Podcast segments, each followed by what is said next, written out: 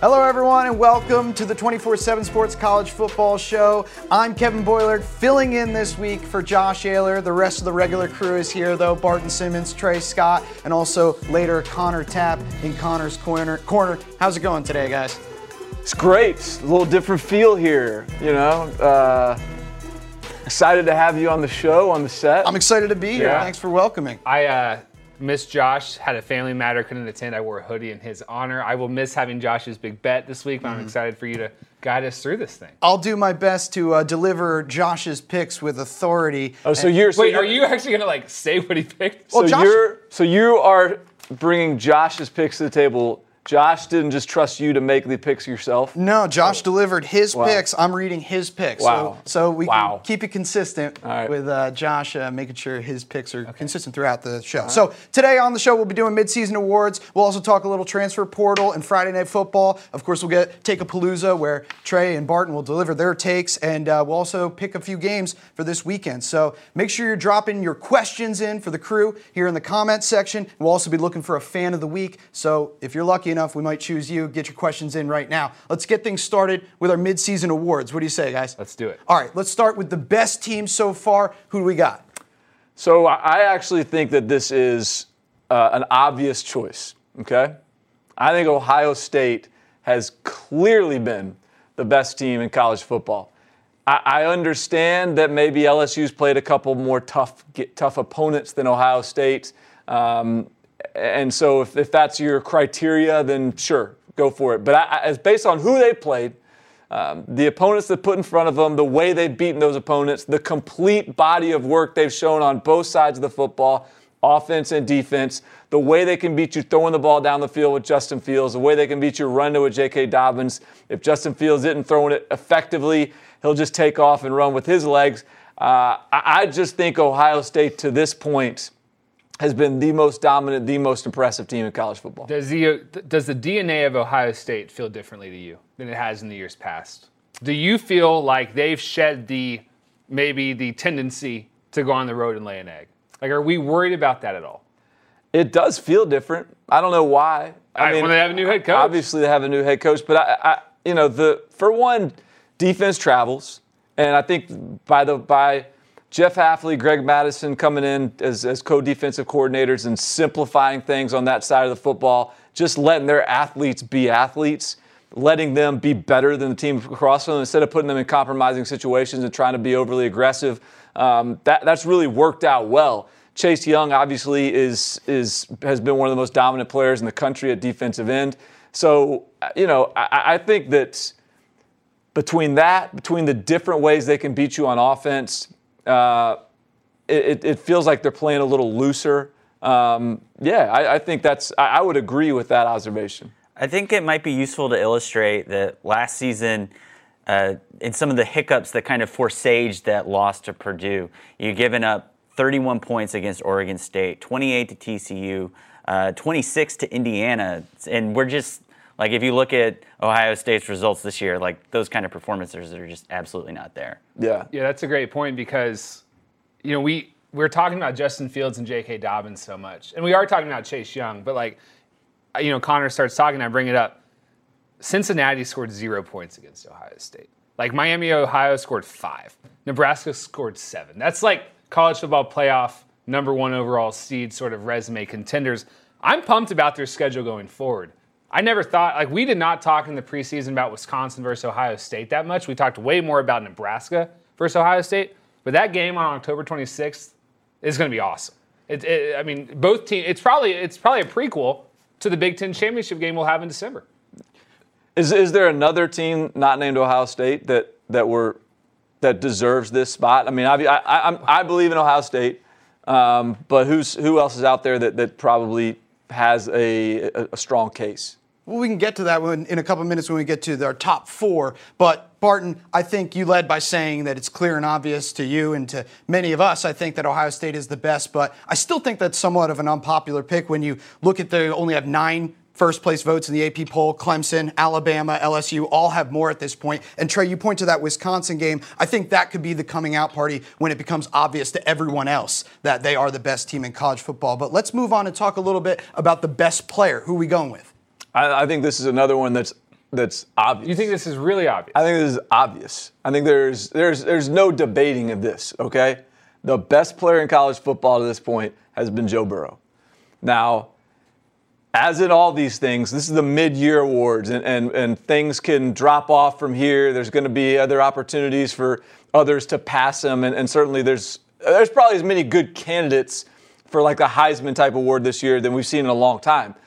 But Joe Burrow given what he's done in, uh, against Texas on the road, against a really good Florida team, against everyone else that they've played, he has been remarkable, not only in his growth, but just in the way he's performed. When you look, he leads the nation in air yards per attempt, and that that and, and again that measures um, how many yards in the air before before the catch. So if you throw a bubble screen, a guy takes it 80 yards, you get negative one yards for in, in your air yards there. So like the, the, the way that I think he has operated in terms of making big throws, making difficult throws, attacking down the field, hitting tight windows, has had some performances against good defenses. Um, I just think Joe Burrow has absolutely been the story of the college football season. And I think that if you look at the way he's he's projecting right now, if he keeps on playing like this, he came into this year as the gritty underdog, mm-hmm. the guy that's um, hey maybe LSU's got a quarterback and they'll have a chance. No, like he's all of a sudden not in the conversation as a first round draft pick. He's, he is going to be in the conversation as the number one overall draft pick if he continues to play like this the rest of the year. That's crazy to me. But it also, like two years ago, Baker Mayfield was getting, yeah, maybe he's a first round pick buzz, and then he goes number one overall. Kyler Murray a year ago was still going to play baseball, and then he goes number one overall. Um, I have a few things about Joe Burrow. I think, first of all, I think he broke Texas, and I think it's possible he might end up breaking. I mean, just the aerial assaults he had, and just I've never seen anything like that. That that was just a sterling performance. He's been insane all year. The second thing I want to say is I think I, am starting to think that they that he takes down Alabama in a month. Like I'm starting because because you talk about guys who who could be sort of the other candidates to be best player in college football. I think there's a few. I think you've got Jalen Hurts. You got Tua Tagovailoa. You've got Justin Fields. I think Chase Young, who you mentioned earlier, is probably would probably be my number two vote.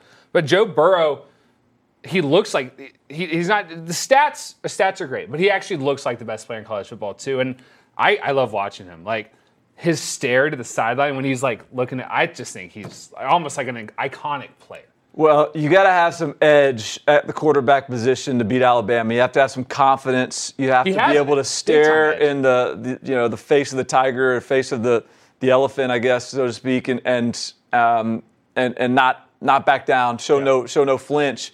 I think he's got that. I agree. Chase Young probably is a, is a fair candidate. Um, I think there's a couple other good candidates, particularly on the defensive side of the ball. Um, you know, hey, Evan Weaver at Cal's been great. Isaiah Simmons at Clemson's been unbelievable. But I think because the position he plays, the way he's been doing it, uh, Joe Burrow has just been awesome. And and and you know, you could make a case that Tua has been pretty much perfect as well.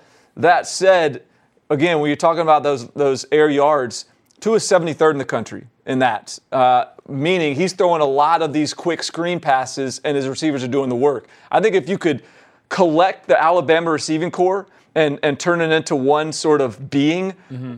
uh, maybe they're the best, best player in college football because those guys have been awesome. But in terms of Joe Burrow and what he's done and how he's done it, I, I think it's hard to debate it. I, Connor, go ahead. Yeah, no, i I, am just fascinated by the, the Florida game last week and how their incredible offensive performance almost feels like it's been glossed over, but they averaged more than 10 yards per play against Florida's defense, which we've all been talking about is like really good and enough to carry like an okay offense to maybe winning the SEC East. And I know Florida lost some key players to injury over the course of that game, but like LSU only they scored 42 points and they only needed four third downs to do it in. And it's it just boggles my mind how the, the leap they've taken. Yeah, they were dominant in this uh, in Baton Rouge, and the thing with LSU is with Joe Burrow sort of leading this this charge. If LSU breaks your serve, aka if LSU gets a defensive stop on you, you're toast. Happened against Florida. That was a close game throughout, but you sort of felt LSU had a touchdown lead the whole time. If they get one stop, it's over. And it was. Same thing against Texas. One stop, it's over. That defense doesn't even have to be great. And they've got plenty of talent. Yeah. They've got a secondary that we're going to look back at that secondary in five years and be like, oh my God. Look at these guys making plays in the NFL. They were all on the same field at the same time. Delpit, Stingley, Fulton. That's insane. It's kind of like what we do now with Odell Beckham and, and, and Jarvis Landry. But yeah, I think LSU, best player in college football, yes. And, you know, you want to talk about best team, I might have gone with him at number one. Well, well I mean, it, to Connor's point, and and real quickly, I mean, if you sort of take like we're right now we're in the thick of it, we're in the midst of it, and LSU's doing this week in week out, and all of a sudden we've we've become accustomed to it uh, pretty quickly here. But how crazy is this? I mean, talk about like this just just two years ago, let's say, if I were to tell you uh, six games into the season, a bad day for LSU is 42 points. A bad day. Their worst day of the year so far is 42 points. That's this. That's the new reality with LSU, and, and it's really largely because of Joe Burrow. I love the Joe Burrow discussion. We always talk about his edge, and we talked about it last year. He didn't like sliding. And he sort of he'd reel off these chunk rushing yards. He has the same edge that he plays with. But Connor, when we were at SEC Media Days, this guy like he's 22, I guess, but he carried himself like he's 32, and he kind of went in there and just like eye contact, like I was like, oh my god, like stop, like I can't, I can't keep this up with you. Have you man. seen the video of him like looking at Maria Taylor after the game last He's week? like he's fierce and he's competitive and he's just he's carries himself. You you watch his interviews with his teammates or with Maria Taylor, and he's like, we've got a lot more to accomplish. And you sense a guy like he's been around the block. His dad's a football coach. He, went, he played at Ohio State. Like he's carrying himself like an NFL veteran with like a team of college players. It's, it's been great to watch. Joe Burrow is leading the number one scoring attack in the entire country, but I can't help but wonder how much is due to his success and how much is due to uh, what Joe Brady has done in that passing scheme that he's brought in from the NFL. Moving on to the biggest disappointment in college football this year, who are we going with? I think this is another obvious one. Okay, UCLA. For sure. Yes. Yes. Yeah. Right. And look, let me just say, last year Bart and I got into honestly a spat on the show because he was sort of believing in Chip Kelly. I wasn't. Wait a minute. Wait a minute. Are you claiming? Are you I claiming right. victory in this bat? Victory. Tell me how bad. all it was, all it was last year was that I predicted they would win another game or two, and they did win another game or two. So I nine. won that spat. But yes, this year, we if, if you expected, and I did this year, I don't know that we have we had this debate. I didn't make a bet on it, but I expected a step forward this year in year two under Chip Kelly. It's not come. It's not like in a big way. It's not come. They've not been. They're they're not improved in terms of their physicality. They're not improved defensively. They're not. The quarterback play hasn't evolved and developed. Uh, the depth isn't showing up. Like there's just nothing is showing up on this field to give you optimism for the future. I guess Chip Kelly still might be growing some bamboo. You know, maybe it's just taking a little longer, and and when it pops, they're going to be looking beautiful. growing bamboo. That's his deal. You know, you, you can't see how much bamboo's growing beneath the surface, and then all of a sudden it you keep on watering and it blows up, and that's the Chip Kelly thing. Well, that bamboo needs to get rolling. We need to see, see some of that bamboo at this point because Uh, it's not there right now. we flashed the graphic on the screen. We've got a podcast audience that listens to this, so I'll kind of read out the worst of the stats. First of all, they're one in five. Um, they are 87th in the country in points per game. They are 102 in rushing offense as far as yards per play. And the whole thing with Oregon and Chip Kelly was while you're watching it, you sort of thought, okay, they're a great passing team. No, like the beauty of that was they had an incredible ground attack, and that hasn't carried. Number 128 in total defense in yards per play. It's better than only two teams in college football. Vandy and UMass. Vandy and UMass. Those are the two Wow. teams better than. Uh, and then Dorian Thompson Robinson, former top 247 recruit. 11 touchdowns, six interceptions, completion percentage below 60. What is the fallout with Chip Kelly, Barton? There's no fallout. I mean, they're gonna. It's not like he's on the hot seat. I mean, Chip Kelly is not getting fired this year. He could lose the rest of his games. He's not getting fired this year. If want me to- UCLA goes 1 11, Yeah, he's not gonna get fired. Well, let me see. They're one and five, but their one win is against a ranked opponent, which is more than a lot of college programs can say at this point right now in the season. So, is that a sign that maybe there is some hope for the future? I mean, well, we thought it was. Yeah, I mean, look, there's, the the Pac-12 is is the way the Pac-12 works is that you know pretty much every game is is kind of losable. Pretty much every game is kind of winnable. Um, but UCLA looks like the worst team in the Pac-12. Well, Well, and that Washington State win, that looked great a month ago, but that doesn't look so good anymore. They've lost three straight Pac 12 games. right. And, and I just, I, I- but but I, I think I still think you just made this huge splash, paid this guy a ton of money, and you're going to, I don't care what the record is, you're going to bail on him after two years. I'm telling you, there's no chance you, Chip Kelly's gone after this season. You can bank that. Bank that? Yeah. That's a take a palooza. Yeah. We're not at Take-A-Palooza just yet, coming up soon. But let's move on to a topic where I'm fairly certain we won't hear about another Pac-12 team. It's the midseason top four. We already know that Ohio State is our number one best team in the country. Who are the other three? Uh, so the top four, um, I, went Ohio State one, LSU two, Alabama three, Oklahoma four. Uh, you, I think you could make a case that Wisconsin deserves to be in there at four. Um, what are you smiling about right now? No, I'm, I'm, I'm laughing about a lot of things here. Uh, we've already talked about one and two. Two weeks ago, we had this whole big Clemson discussion, and you guys kind of like railroaded me for staying pat, staying pat with. I had Clemson at number one. I, I don't know how they're not in your top four. What, what, What has Oklahoma done that Clemson hasn't? Well, they haven't almost lost to a 500 team. Okay. I mean, that's is, isn't Look, that enough? Like, what's the, the, I- the margin for error doesn't have to be that much at this point in the, in the process. This is a mid-season award. I'm not giving this season as a mid-season award a top four. Clemson gets zero credit for what it did last year. Okay. Zero. Zero. Yes. Well, that's just hard for me to do because I, I look. Well, we- you need to figure it out. No, and I do have it. Alabama too, and but they really they don't look like the number two team. But I have Clemson one, Alabama two because what they've done. It's hard for Look, me to ignore what they. This, what that, they did that is last- not a. That, if, if the playoffs start now, Yeah. I, I'm, I'm willing to concede that Clemson, because they've been there, maybe they should be in the playoffs. If we if we had to pick the playoffs today, that's not what the question was. I, I was asked to give a mid-season top four. To this point in the season, if you're going to call Clemson a top four team, then I, I think that that is it- that is based purely on what they did last year. And that's not to say they haven't had really good moments. A&M. They've had some great games. They've, they, they blew out Florida State last Yeah. week, and they look great doing it. They might be get, catching their stride a little bit. Maybe in a couple weeks, they will be a top 14. Maybe they'll be number two. Maybe they'll be one. I don't know. But right now, they still have that A&M game that didn't look that good. They still have that North Carolina game that they that what what do you, A and M. Are you saying A and M is bad? yeah Okay. I'm saying A&M. Alabama. That's their signature win. Yeah, it's a signature win, but Alabama never like that. That was never in doubt. But but bottom line is that this is still a Clemson team that has a lot to prove. They're, my, my hunch is they're going to prove it. Yeah. Uh, by the end of the year, they'll look really good. By the end of the like, this is none of this is going to even matter. But if we're talking right now, I, I think it's hard to make the case that Clemson has been a better looking team than Oklahoma or Wisconsin. I'll move on from from my nosebleed section on Saturday, watching Oklahoma.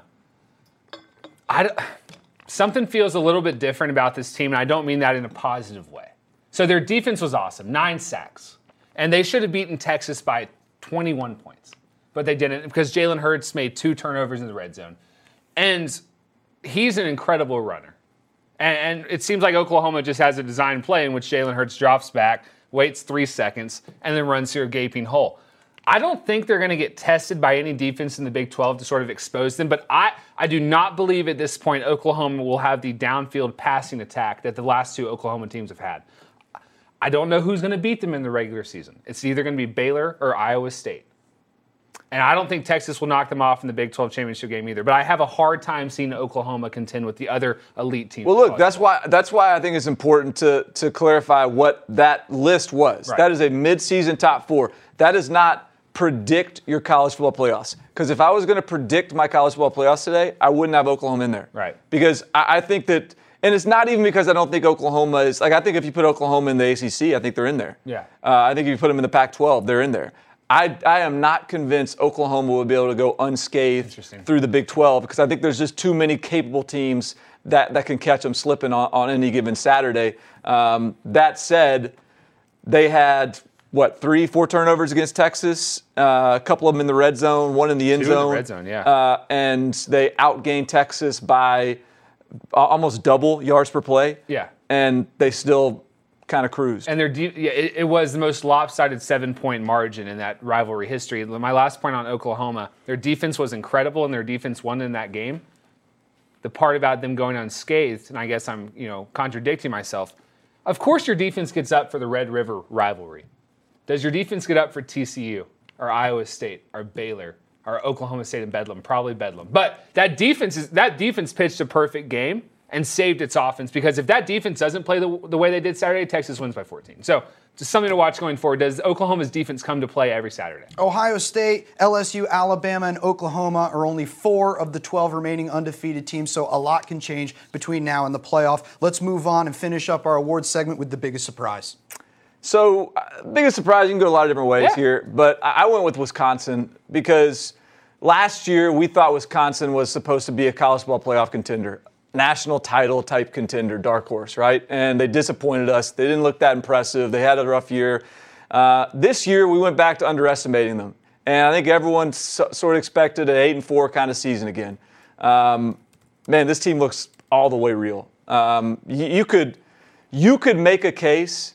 You know, North the Northwestern game they were a little sluggish, um, and and that game got a little ugly. Even though there was never any doubt they were going to win it, but Northwestern has a way of doing that to teams. But you could make a case that Wisconsin should be two. If not for that Northwestern game, you can make a case Wisconsin should be one. They've looked that impressive through the first half of the season, uh, and I just think that's that is a a, very pleasant surprise. Uh, this is a team that can challenge Ohio State. This is a team that has arguably the best defense in the country. Yeah, and maybe Jack, one of the best ever. and Jack Coan at quarterback is now looking like he's he's looking like what they wanted Alex Hornibrook to be the last couple of years. He's still not some dynamic talent back there, but he seems very comfortable, very calm. He can complete. He's, very efficient and accurate, and, that's kind of all you need to be competitive with that Wisconsin That's what, we, defense and run that's, what, that's what we said in the preseason. Just be a guy, Jack Coan. Four shutouts for Wisconsin's defense, four touchdowns allowed. Statistically, the best defense since the 1960s. Like, I, I cannot, I know we're a few weeks away, but Ohio State versus Wisconsin is going to be nuts. Yeah. And maybe I'm getting too excited. It might be like 10 to 3, but it's going to be nuts. All right, if you like defensive battles, it should be good. I really that don't. Wisconsin defense has scored just as many touchdowns as it's allowed for. Really? That's probably the most impressive Wisconsin stat I've seen so far this year. All right, so it's been one year since the advent of the NCAA transfer portal. Uh, to celebrate, I guess, we took a look at the good, the bad, and the ugly. One year ago, college sports were altered by the advent of the NCAA transfer portal.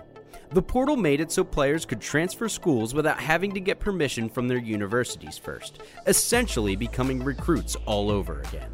Nearly 2,000 FBS football players have entered the transfer portal in the past year, and so far we've seen the good, the bad, and the ugly. The good examples are Jalen Hurts and Justin Fields, quarterbacks who joined new teams and became immediate contenders. Both signal callers are Heisman hopefuls, leading championship caliber teams.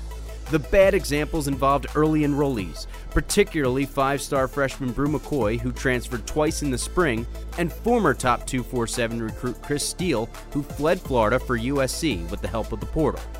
The ugly examples have mostly spawned from transfer portal drama, from which no one is safe. Whether you're a national championship contender like the Clemson Tigers were when Kelly Bryant left the team with intentions to transfer in the middle of last season, or a struggling program like the Tennessee Volunteers, who saw multiple players flee for the portal after a 1 3 start this season. The drama can strike any team at any time. So, where will the transfer portal take us from here? The NCAA hasn't embraced full on free agency just yet, but the past year has certainly brought us much closer.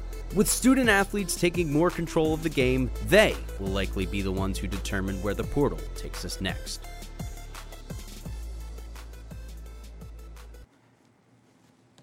Yesterday, Antonio Alfano, the former number one overall player in the top 247, entered the transfer portal officially. He's leaving Alabama before he ever even really suited up for them. He is the 11th composite five star to transfer in the portal era. Is the portal, has it been good or bad for college football in one year's time? It's great. I think it's awesome. Like Um, free agency? Yeah, No, I like it Bring too. on. Look, I I mean, and everyone wants to say. Here, here's one of the lines that bothers me about the transfer portal is like, oh, we're teaching kids to just quit. We're teaching kids to give up, and um, we shouldn't be encouraging that, and, and what have you. Look, we're not teaching them anything. We're giving kids an opportunity to make a decision, and if you have a son that is in a college football program and he has that inclination to quit or give up or go into the transfer portal and you don't believe in that and you think that that's a bad decision, parent him help him, guide him. You know, th- these kids can still make decisions. If it's the wrong decision, stay away from it. If it's the right decision, get in there. But but the bottom line is it gives them options. It, it doesn't it, it doesn't lock them in to situations that we don't really have the firsthand knowledge uh, uh of how good or bad they may be. Antonio Alfano, you know what? That's that like that's a guy that that seems to have just showed up on college campus and hadn't been that interested in football. Right. Um, and and so the fact that the transfer portal there, I don't think that that has any difference one way or the other on on what his success rate was going to be. Uh, he just happens to be a guy that you know didn't like the work at Alabama. Didn't seem like. Alabama's last two top-rated signees from each respective class, Eyabi Anoma 2018, they both entered the transfer portal. I think in some cases you look at these kids and you're like, you might be making the wrong decision. I trust if Eyabi Anoma, Anoma had stayed at Alabama, I trust them to develop him more as an NFL player than he would be at Houston.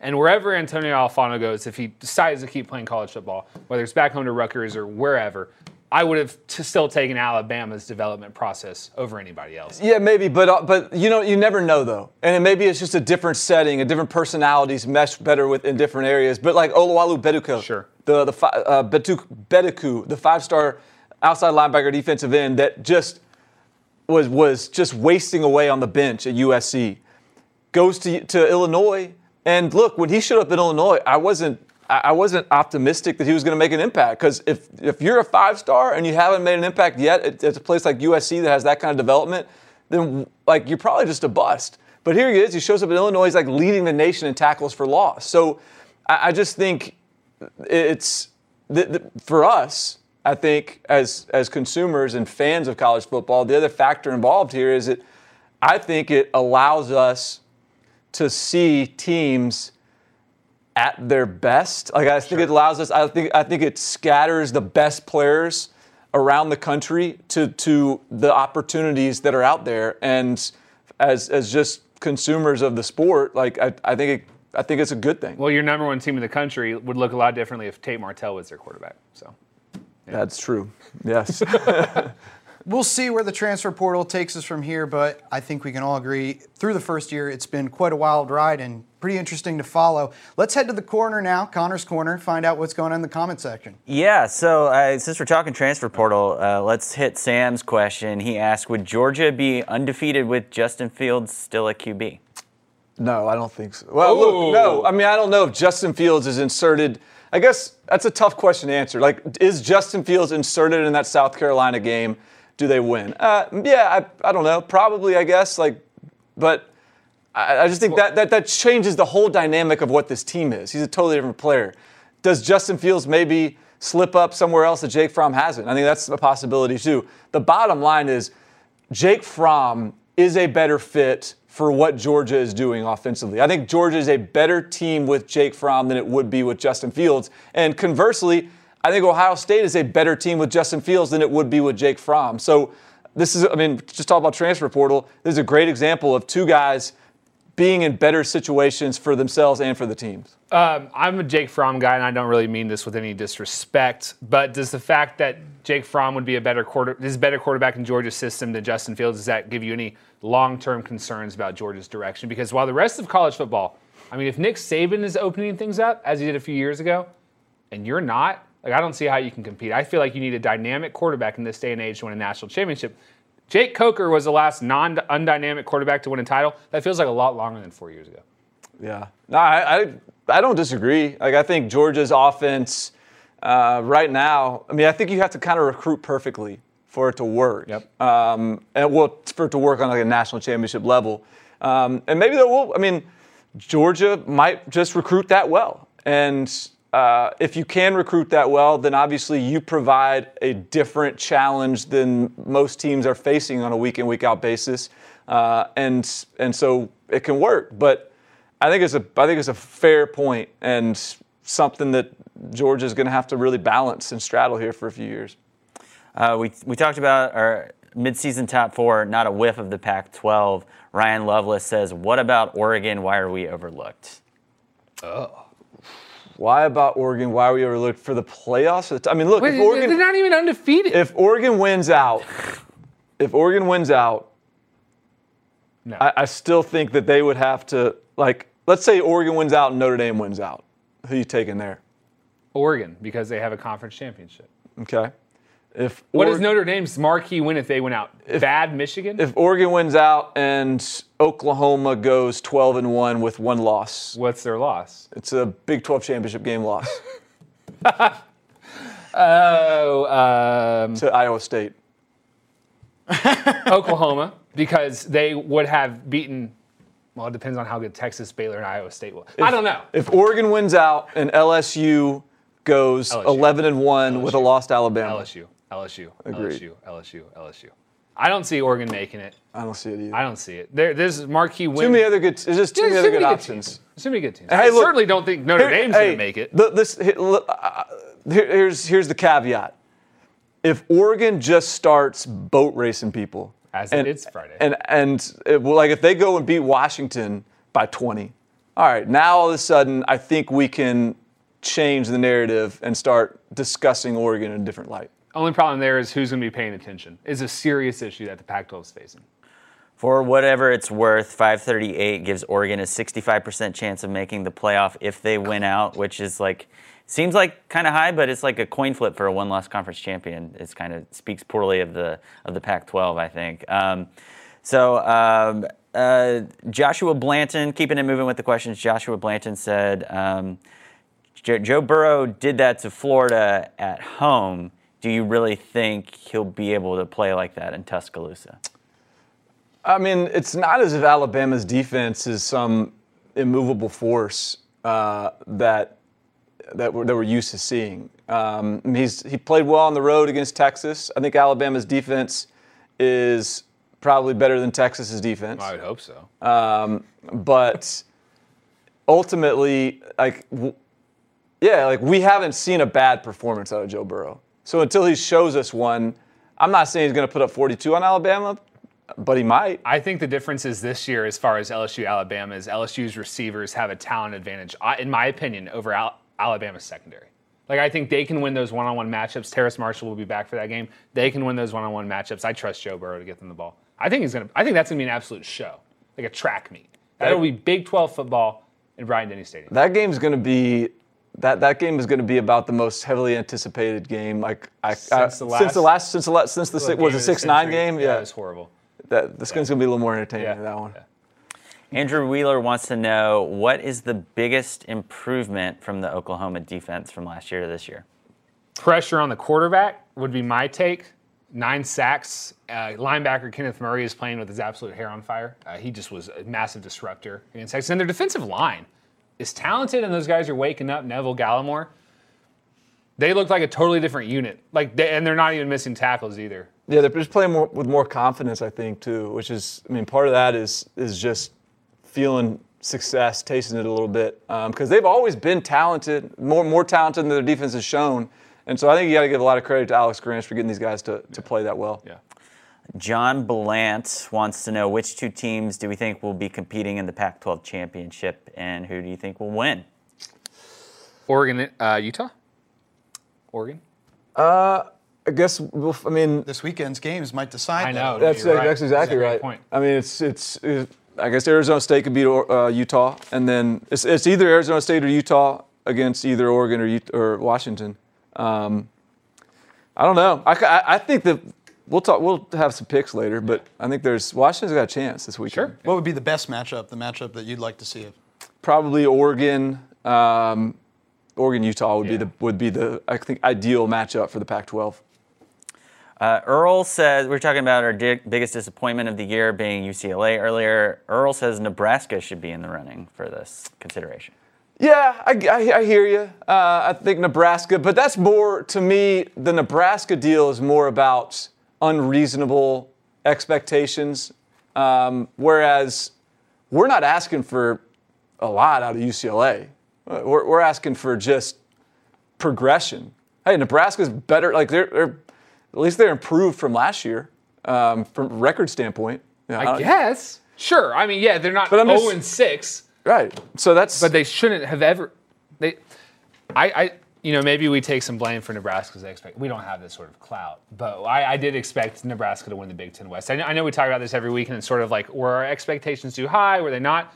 I mean, guys, Adrian Martinez was in the preseason the number three Heisman candidate as far as odds go. They had an improving defense. They had a recruiting class adding offensive skill talent. Their offensive line was going to be better. I am absolutely disappointed in Nebraska. I'm just saying though, like Nebraska currently, I would argue that Colorado is their only truly bad loss. Minnesota looks like a good team. They lost Ohio State's killing everyone. They beat Northwestern. They beat Illinois. Those teams are not good teams, but here's where we find out if they're good. Can they beat Indiana? Can they beat Purdue? Can they beat Maryland and, and Iowa? They've- like those are the teams they have to be able to beat. Um, and so I was I was just saying, like Sure, you but still they- you say it's not beating anybody. they've scored an average of three of eight points a game in the last three weeks. I'm disappointed. Yeah, you can you can be disappointed. You, you're allowed to be disappointed. They're just not more disappointing than UCLA, objectively. Barton, I know earlier you said you don't think UCLA is going to fire Chip Kelly because of the performance this season. But if, I don't know, Chip Kelly decides he's beating his head against the wall in LA and wants to move on to something else, somehow the UCLA job comes open. Michelle wants to know is Urban Meyer a viable candidate for that vacancy? I think so. I mean, it's all about what Urban Meyer, because I, I don't think Urban Meyer takes a job he can't win a national title at. So you shouldn't take that job. Do you think Urban Meyer can't win a national title at UCLA? No, I don't. So you, but I assume you think he could at USC. Yeah, because I, So think, you I think- think I think so the haul the would be look. When Urban took a year off at ESPN and jumped to Ohio State, he jumped to a program with incredible talent. Braxton Miller was already there. Look, the the road at UCLA would include like a rebuild that lasts at least three years. Urban Meyer does not have time for that. Urban Meyer can take whatever job he wants in college football this offseason. That job's USC. Okay. I don't think he No, no, win no. a national title at UCLA. No, all right. Let's. The, the, I think if we gave it- I think no. I'm not saying he would rather have UCLA over USC. I, I, I absolutely think that he would want the USC job. If USC decided for some reason that, and maybe they're scared off by the Zach Smith stuff, or you know, they just hey, they want to go a different direction. They want to go James Franklin. They want to go whatever. They make a different hire. He's got it. That's not on the table for him. It's not like there's going to be a bunch of other blue blood jobs Sure. open. Would he take UCLA? I tend to think that he would see potential in that program and would be willing to take it. Yeah. That's a guess. I mean, I have no idea. because it's uh, that maybe that's a, a good guess because you look at other blue bloods across the country, and I don't really see many opening up. He would not take Florida State because of his Florida connections. Maybe one concern is if Lincoln Riley ever does leave Oklahoma, I don't really want to think about you know them going Bob Stoops, Lincoln Riley, Urban Meyer, but that was. I just, can I catch a break? Keep uh, commenting, dropping your questions in the comments section. Again, a reminder we're looking for a fan of the week, and we'll feature that fan very shortly. But first, uh, speaking of Urban Meyer, his former team, Ohio State, is playing in a rare Friday night spot against Northwestern. I caught up with Dave Biddle of Bucknuts on 24 7 Sports this week to find out why that's somewhat co- controversial for this week's Boiling Point. Hello, everyone. Welcome to Boiling Point, where we put our experts to the test by asking them a few pointed questions. Thanks to a Big Ten scheduling initiative, number four Ohio State will play Northwestern on Friday night this week. With me today to discuss Friday Night Football is Dave Biddle of Bucknuts on 24 7 Sports. Dave, head coach Ryan Day said this week he's sure local high school coaches don't appreciate Ohio State playing on Friday night. Was that comment a nod to local high school coaches as a way for Day to align himself with them as opposed to those who make the Big Ten schedule? Absolutely, Kevin. I really think Ryan Day is probably indifferent about this whole thing, but I, I do think he actually sympathizes with the high school coaches. And of course, the main thing here is trying to have a great relationship with the coaches in Ohio, which he's done a great job of forging those relationships. So, yeah, I think he wanted to kind of you know, throw those guys a bone and say, hey, I get it. This is not, uh, you know, there's a tons of, of Buckeye fans across the state, and you know, Friday night football is what rules, you know, for high school football. And you know, the Buckeyes are kind of intruding on that territory. But as Ryan Day said, I thought he handled it beautifully, Kevin. He said, you know, it was out of our control. It was anything, you know, we just we don't make the schedule, and um, but he does understand where the high school coaches and fans and parents and everybody else who, who's making a stink about it. He understands where they're where they're coming from. Dave, this scheduling initiative is coming down from the Big Ten, and it's not like the Buckeyes need more time in the spotlight. When the conference was putting this plan together, did Ohio State have any say in the final decision? Yeah, they did, Kevin. Um, if you look at what Michigan did, Michigan just said no. We want no part. We want no part of this at all. Ohio State acquiesced to a degree. They said we will do it, not every year, and we will not host a Friday night game. Um, so this was kind of a compromise, I guess, if you want to look at it, where Ohio State's not going to do this every year, and they're not going to use a home game uh, for a Friday night game. And you know, really, I think a lot. It's almost overblown here, Kevin. It, it, you know, in fact, it's just overblown. Period. I don't think it's almost overblown because you know, Ohio State's coming off a bye. It's not like they have just five days of rest between games. Um, I get the feeling that the players and coaches don't mind. And furthermore, for the high school football fans, in one respect, I get where they're coming from. But Friday night high school football games, at least here in Ohio, kick off at 7 p.m. Eastern. For those who don't know, Ohio is an Eastern time zone. I think a lot of people across the country don't realize Ohio is Eastern time zone. And Ohio State's game's not going to kick off until about 8:40. So a lot of high school games are over by 9:30. You know, worst case scenario for some of these fans, they'll get home in time to see the second half of the game. It's a one-time thing. I don't think it's that big of a deal. Dave, thank you so much for stopping by. Don't forget to tune in for Ohio State at Northwestern on Friday night. In the meantime, follow Dave on Twitter and read his work over at Bucknuts on 24 7 Sports. It's the NFL offseason, but on Pick Six, part of the CBS Sports Podcast Network, the football season never stops. Host Will Brinson, John Breech, and Tyler Sullivan are joined by analysts like Brady Quinn, Leger Douzable, Katie Mox, and RJ White to keep you in the loop on everything happening around the league. Whether it's free agents signing with new teams, the all important NFL draft, or schedule release day, Pick Six has you covered. As the face of the league changes with every team move and player pickup this spring, Pick Six is a must listen. Download and follow on Apple Podcasts, Spotify, the Odyssey app, and anywhere podcasts are found. All right, you guys are going to have to help me out a little bit here because as a general sports fan, I see Ohio State playing Friday night and I think, awesome. So, Barton, help me understand this from the perspective of local high school coaches in Ohio. Why is this even an issue?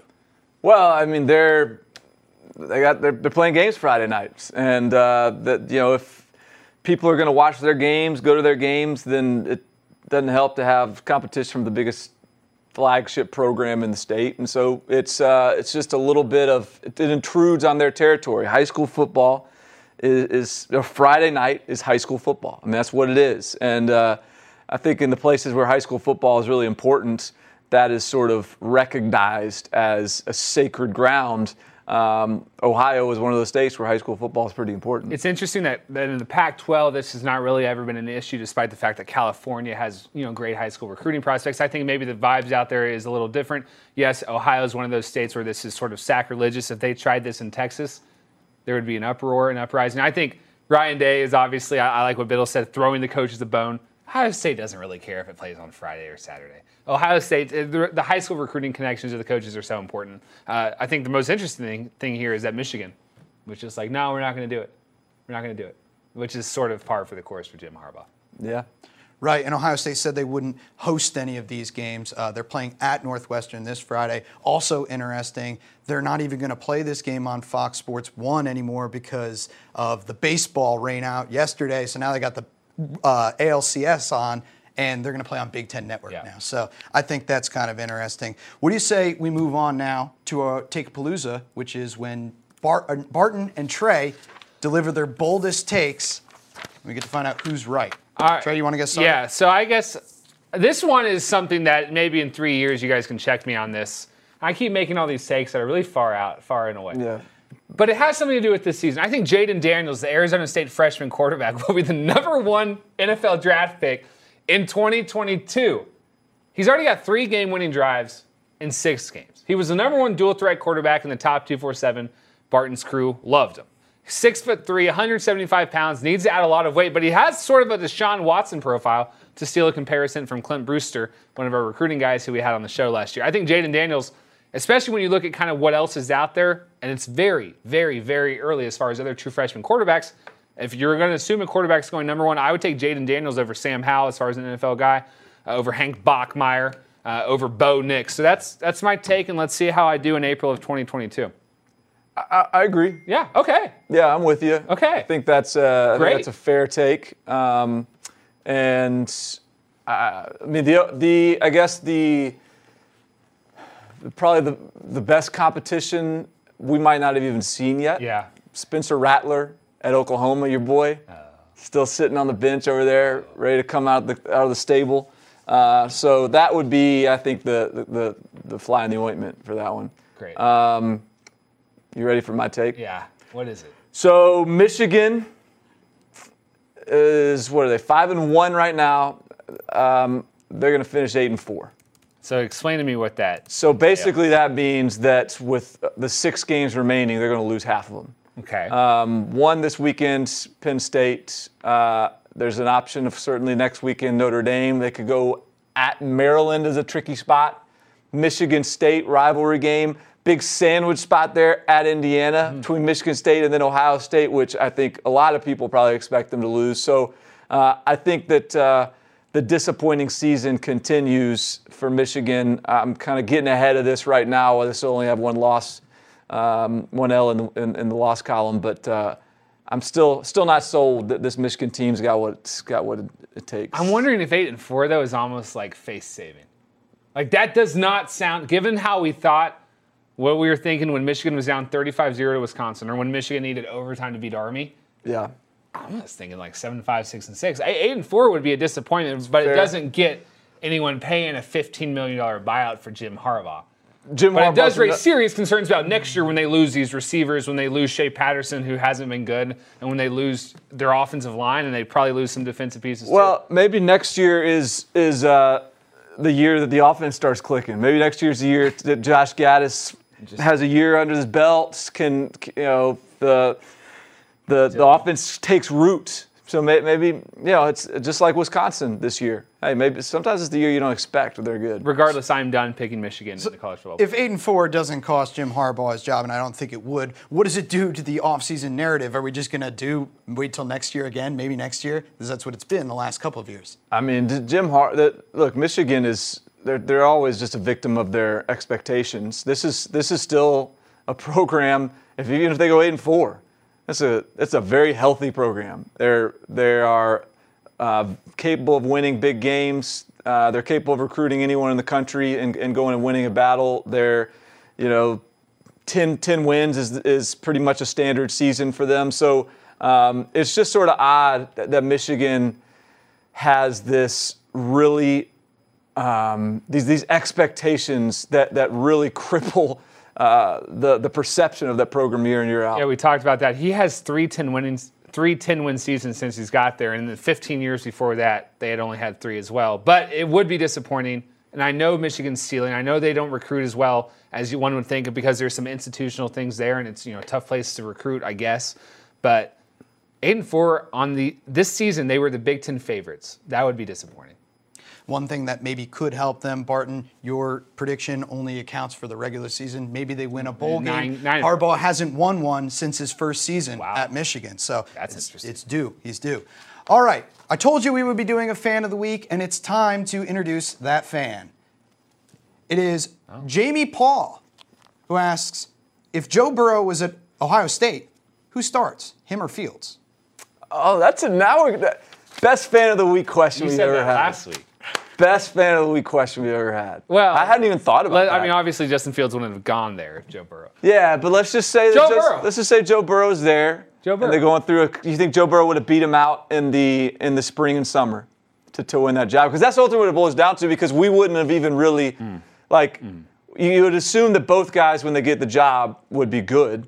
So who wins the job? You know, probably Joe Burrow. be Actually, you know what? I'm going to go Fields because they did the whole. I know. I Look, Joe Burrow is athletic. I'm not discrediting him there, but they did the whole Dwayne Haskins thing last year, put up monster numbers, but they couldn't unlock the running game because no one was respecting the RPO and the zone read. So, with that, I'm going Fields because of his legs. I think although Joe- Joe Burrow is a better quarterback. I think Joe. The, the problem with the question is that Fields probably would have never transferred if Joe Burrow was there. right. So, it, but if Justin Fields somehow got tempted to transfer, I think I think probably the nod would have gone to Joe Burrow. So he would have gotten martelled, would have gone thinking, I'm going to go win this job. Oh, wait, I'm not. I'm, I'm, I mean, Tate Martell's third string guy.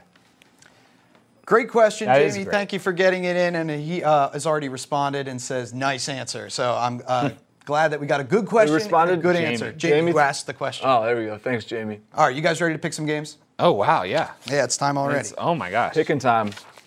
Let's see how we did last week. Let's take a look at the records. First of all, a reminder: I'm picking for Josh this week, so these are Nice. Josh's picks. So I gotta. I'm in charge of keeping him ahead of Trey on the scoreboard. Man, this is a battle up top. Trey, how's Okay, it going back there in I'm the only back? four games back, and that's because I keep picking Texas even when I don't think Hey, they're going to win. this week there's a there is a lot of opportunity for some some upward you don't need to like trends. patronize me. I won last year. I'm not patronizing you. I'm just saying this is where the rubber meets the road All this week. Well, let's do it. All right, let's get it started with number nine, Florida at South Carolina. The Gators are a five-point favorite. Connor, who are you going with in this game?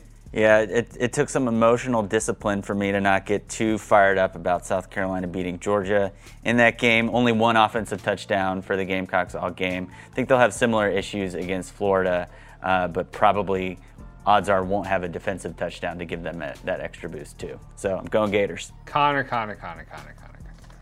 I'm going South Carolina. I think Ryan Hilinski, I know he's a little bit banged up. I think he's going to give it a go. I think he's probable. Florida's defensively kind of wounded, and both teams had massively emotional games last Saturday. I just think South Carolina at home with the momentum uh, kind of gives them the edge over Florida, which is probably a little bit beaten up after that LSU game. Gamecocks. Gutsy pick. Yeah, Gutsy but I, that's the thing. Those are the things I have to do here. Um, wow. Okay. I, I look. I, I still think Florida. I think Florida still wins this game. I think when you look at the game last week against, the, the, I mean, I think South Carolina really kind of had to pull a rabbit out of his hat to win that one. Um, three turnovers, uncharacteristically from Jake Fromm, uh, and, and I think that this Florida team, to me, has been the last few weeks one of the more trustworthy teams in terms of just showing up, playing good ball. Um, I think they have a good game plan. I think that. Uh, I, I am skeptical that South Carolina is going to be able to move the ball effectively on that Todd Grantham defense. So give me the Gators. Josh, being the SEC East guy he is, who do you think he picked? Uh, Florida. yeah, he did. doesn't like Yeah. South Carolina. He Yeah, picked it- Florida. That is correct. Uh, North Carolina at Virginia Tech. The Tar Heels are three and a half point favorites. Connor, take it away. Yeah, the ACC, man, tough conference to have any idea what's going on with a lot of those teams. I think North Carolina is probably the higher upside play here. Like on a given day, they could probably turn in the best performance. So I'm going with the Tar Heels. I think it's going to be a big week for North Carolina. They're going to get a five-star defensive end named Desmond Evans on Friday. North Carolina is going to win this game, and the Sporting News projects the Tar Heels in the Orange Bowl. So you know everything's coming up, Mac. Uh, yeah, I just I I like the way this offense for Virginia Tech has has shifted once they got a more mobile quarterback than Hendon Hooker. Uh, I think that they they found a little juice with a win a couple weeks ago against Miami on the road. Um, and I think North Carolina a little banged up right now. I'm, I'm going to go Virginia Tech here with the with the win. Wow. Whoa. Josh is going with North Carolina in this one. Up next, it's the first of two games between ranked Pac 12 opponents. It's number 12 Oregon at number 25 Washington. The Ducks are three point favorites. Yeah, I can't remember the last time I picked Washington in a big game and that worked out well for me. So I am going with Oregon in that incredible defense. I think the Oregon blowout win over Colorado might be a little bit of fool's gold. They turned over Steven Montez on like three three consecutive drives, leading to a big blowout. However, I think Oregon wins in a pretty interesting quarterback showcase between two, two guys who could be number one overall or you know late first round picks. Yeah, uh, this is a fascinating game. I, I think when I look at this matchup, one, I think it hurts Oregon that Jacob Breeland, their, their tight end, is now out for the season. That, that was a real safety valve for Justin Herbert. I think he's, he's struggled this year finding t- targets uh, that he could really trust and, and get comfortable with. Um, I think you've got a coaching matchup with Chris Petersen against Mario Cristobal. Petersen being at home here in this spot, I give the advantage there to, Wisconsin, to Washington. Um, and I just think with a home spot here, this is this is Jacob Eason's time to step up. I'm not saying I trust him to do it. I say, but I, but I think he will. Uh, I'm going Washington with the home win. We're at three different picks here. I mean, this this thing could swing. Josh is going with Oregon. Moving on, number two. We should have had like Josh provide like a word, just like an adjective for each pick. Number two, LSU at Mississippi State. LSU is favored to win by 18 and a half points. Yeah, I mean, LSU's three score favorites on the road. I mean, there are games on LSU's schedule where you could squint and maybe see an upset outside of, you know, Alabama and Auburn being uh, some big scary ones. But um, I don't I don't see how you come up with an idea that Mississippi State's going to win this game.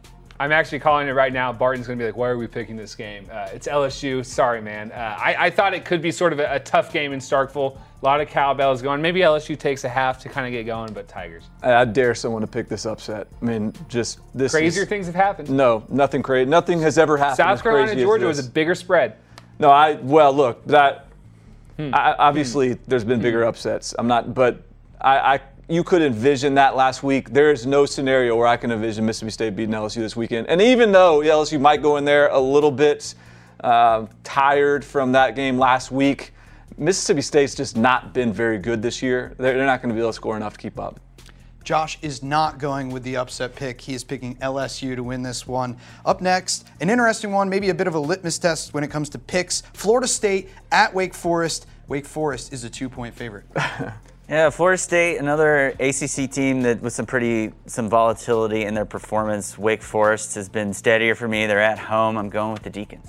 Yeah, so Wake Forest quarterback Jamie Newman's probable day to day. I know Florida State got canned last week by Clemson, but I'm going to Florida State. I think they have just I, the talent advantage here is superior. I like Dave Clawson over Willie Taggart sure, right now, uh, and I think look the, the closer this game has approached the less confident I get in this pick. Same. Um, I think this is a really scary game, uh, but I'm going to go with Wake Forest. Uh, this this is going to mean a lot to them. And there was a litmus test. You went talent, you went coaching.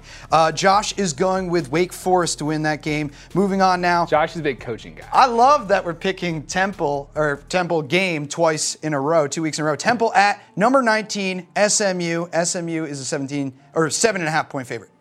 Yeah, me picking Temple last week helped me stay up at the at the, at the top there. So, I, you know, I you could question my decision making here, but I feel some pick loyalty to Temple for what they did for me last week, and I'm going with the Owls. Obviously, last week's Temple uh, game versus Memphis was the subject of some controversy on the show, in which we both thought we picked Temple, but we are wrong. Uh, I'm actually going to SMU. Former Longhorn Shane Buechele is doing a really nice job in Dallas. SMU had a week to rest after a crazy overtime game against Tulsa. Uh, I'm going SMU as well. I, I just think Temple yep. plays a lot better at home. uh, this one's on the road. I, I, do think Temple could cover this spread. I think it'll probably be a close game. Um, but I think SMU, they've got a tough stretch ahead of them. Um, I think they, they, they eke this one out before they drum up another loss somewhere down the road. Great. Josh is going with Temple. Oh, he has family up in uh, Pennsylvania. There he goes. Uh, some Big 12 action. Number 18 Baylor at Oklahoma State. Oklahoma State's a three and a half point favorite. Yeah, Baylor, you know, they're, they're still undefeated. I've been going with them. They scored me a big victory against Trey on this show here. So I'm, I'm sticking with the Bears. I think it's, I, I like Baylor, and I, I feel like this undefeated run here is doomed to, to end pretty soon here, but I'm going to go with them one more week against uh, OK State. If I reverse jinxed Baylor a few weeks ago into an undefeated regular season and a Big 12 conference game appearance, I'm going to be pretty upset as my sister went through and we have a friendly rivalry. I'm going to Oklahoma State. Trust in Vegas. Trust in Oklahoma State's offense against the Baylor defense that's very good, but lost starting linebacker Clay Johnston. Yeah, I think that that uh, injury is going to hurt. Uh, I think this Oklahoma State team is they're, they're going to knock someone off, if not a few people off. I, uh, I think this is a spot that Oklahoma State's got enough firepower to, to get it done. Josh picks Oklahoma State. Uh, moving on, it's the other game between two ranked Pac 12 teams. And number 17, Arizona State at number 13, Utah. The Utes are 13 and a half point favorites. Yeah, I like I like Arizona State, but not nearly enough to contradict a two touchdown spread at home for Utah. I'm going with the Utes. Same here. Uh, Jayden Daniels, you know how I feel about him, but this Utah team's really getting going. Utes. Strikes me as a big spread. Um, I, I, feel like Arizona State's going to make this a really competitive game. Jayden Daniels has played well and has experienced uh, hostile road environments before. Uh, that said, Zach Moss is back, running well again. I, I think that uh, I think that Utah wins. Josh picks Arizona State wow. with a little note that says can't pick against Herm. So Good that's, for him. That's Good. Josh, man. He's, he's breaking it up, breaking up the Utah sweep there. All right, it's two more games to go. Number 14, Boise State is a six and a half point favorite at BYU. Yeah, when I was coming into this, I was I was like, oh, I'm gonna like go BYU here, but Uh, I, I, didn't know that BYU has been unraveling the past several weeks, losing to Toledo and South Florida. So I don't love Boise State here on the road, right? Yeah, on the road uh, against BYU, but I'm going with the Broncos. Yeah, I was trying to trip you guys up uh, because Boise State's quarterback Hank Bachmeier is probably not going to play after the big hit he took last week. But BYU also has quarterback injury issues of its own. I'm going to uh, Boise State, but I was hoping one of these guys would kind of get uh, tricked up. It's a tricky spot um, because Provo is a tough place to play. You mentioned BYU is, is having some some quarterback question marks as well right now. I, I, think this would probably be a closer game than, than people realize. I, I, I would be tempted to play BYU plus the points, but I can't get there on the win, so I'm going Boise. Can't trip up Josh either. He's going Boise State as well. Final game, number 16 Michigan at number 7 Penn State. The Nittany Lions are nine point favorites. Yeah, uh, Michigan's offense is just too much of a liability for me to think that they're going to walk into Happy Valley and come out with a win here. Two great defenses, but Penn State's offense is way better than Michigan's. Whiteout, come on. Yeah, I mean, one of the best atmospheres in all of college football. I, I, think that uh, Penn State's defense is going to turn, get, create some turnovers. Michigan's going to have a hard time running the football, um, and I, I, think at the very least, Penn State's got a couple big plays in them. Uh, KJ Hamler uh, has got one or two of those, and, and Sean Clifford has really done a good job taking care of the football, and that might just be enough. So I'm going Penn State. Josh is going to round out the sweep with a Penn State pick, and that'll do it for our picks today. Any final thoughts before we wrap up the show here, guys? I get nervous when it's like this marquee game of the week and we all have the same pick. It kind of tells me something's up. Yeah, I'm not as nervous about this one. I saw that coming with the the Auburn Florida yeah. game a couple weeks ago. I, I would be I'll be surprised if Michigan wins this game. I really will. All right, well, we will see this weekend. Uh, for Barton Simmons, Trey Scott, Connor Tapp, our entire graphics and production team, I'm Kevin Boiler. Josh Ahler will be back next week. Keep it locked to 24 7 Sports. We're talking your team all the time.